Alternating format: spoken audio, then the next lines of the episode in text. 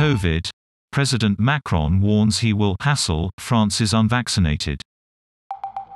The French president vows to make life difficult for the unjabbed, but MPs delay a bill on COVID passes.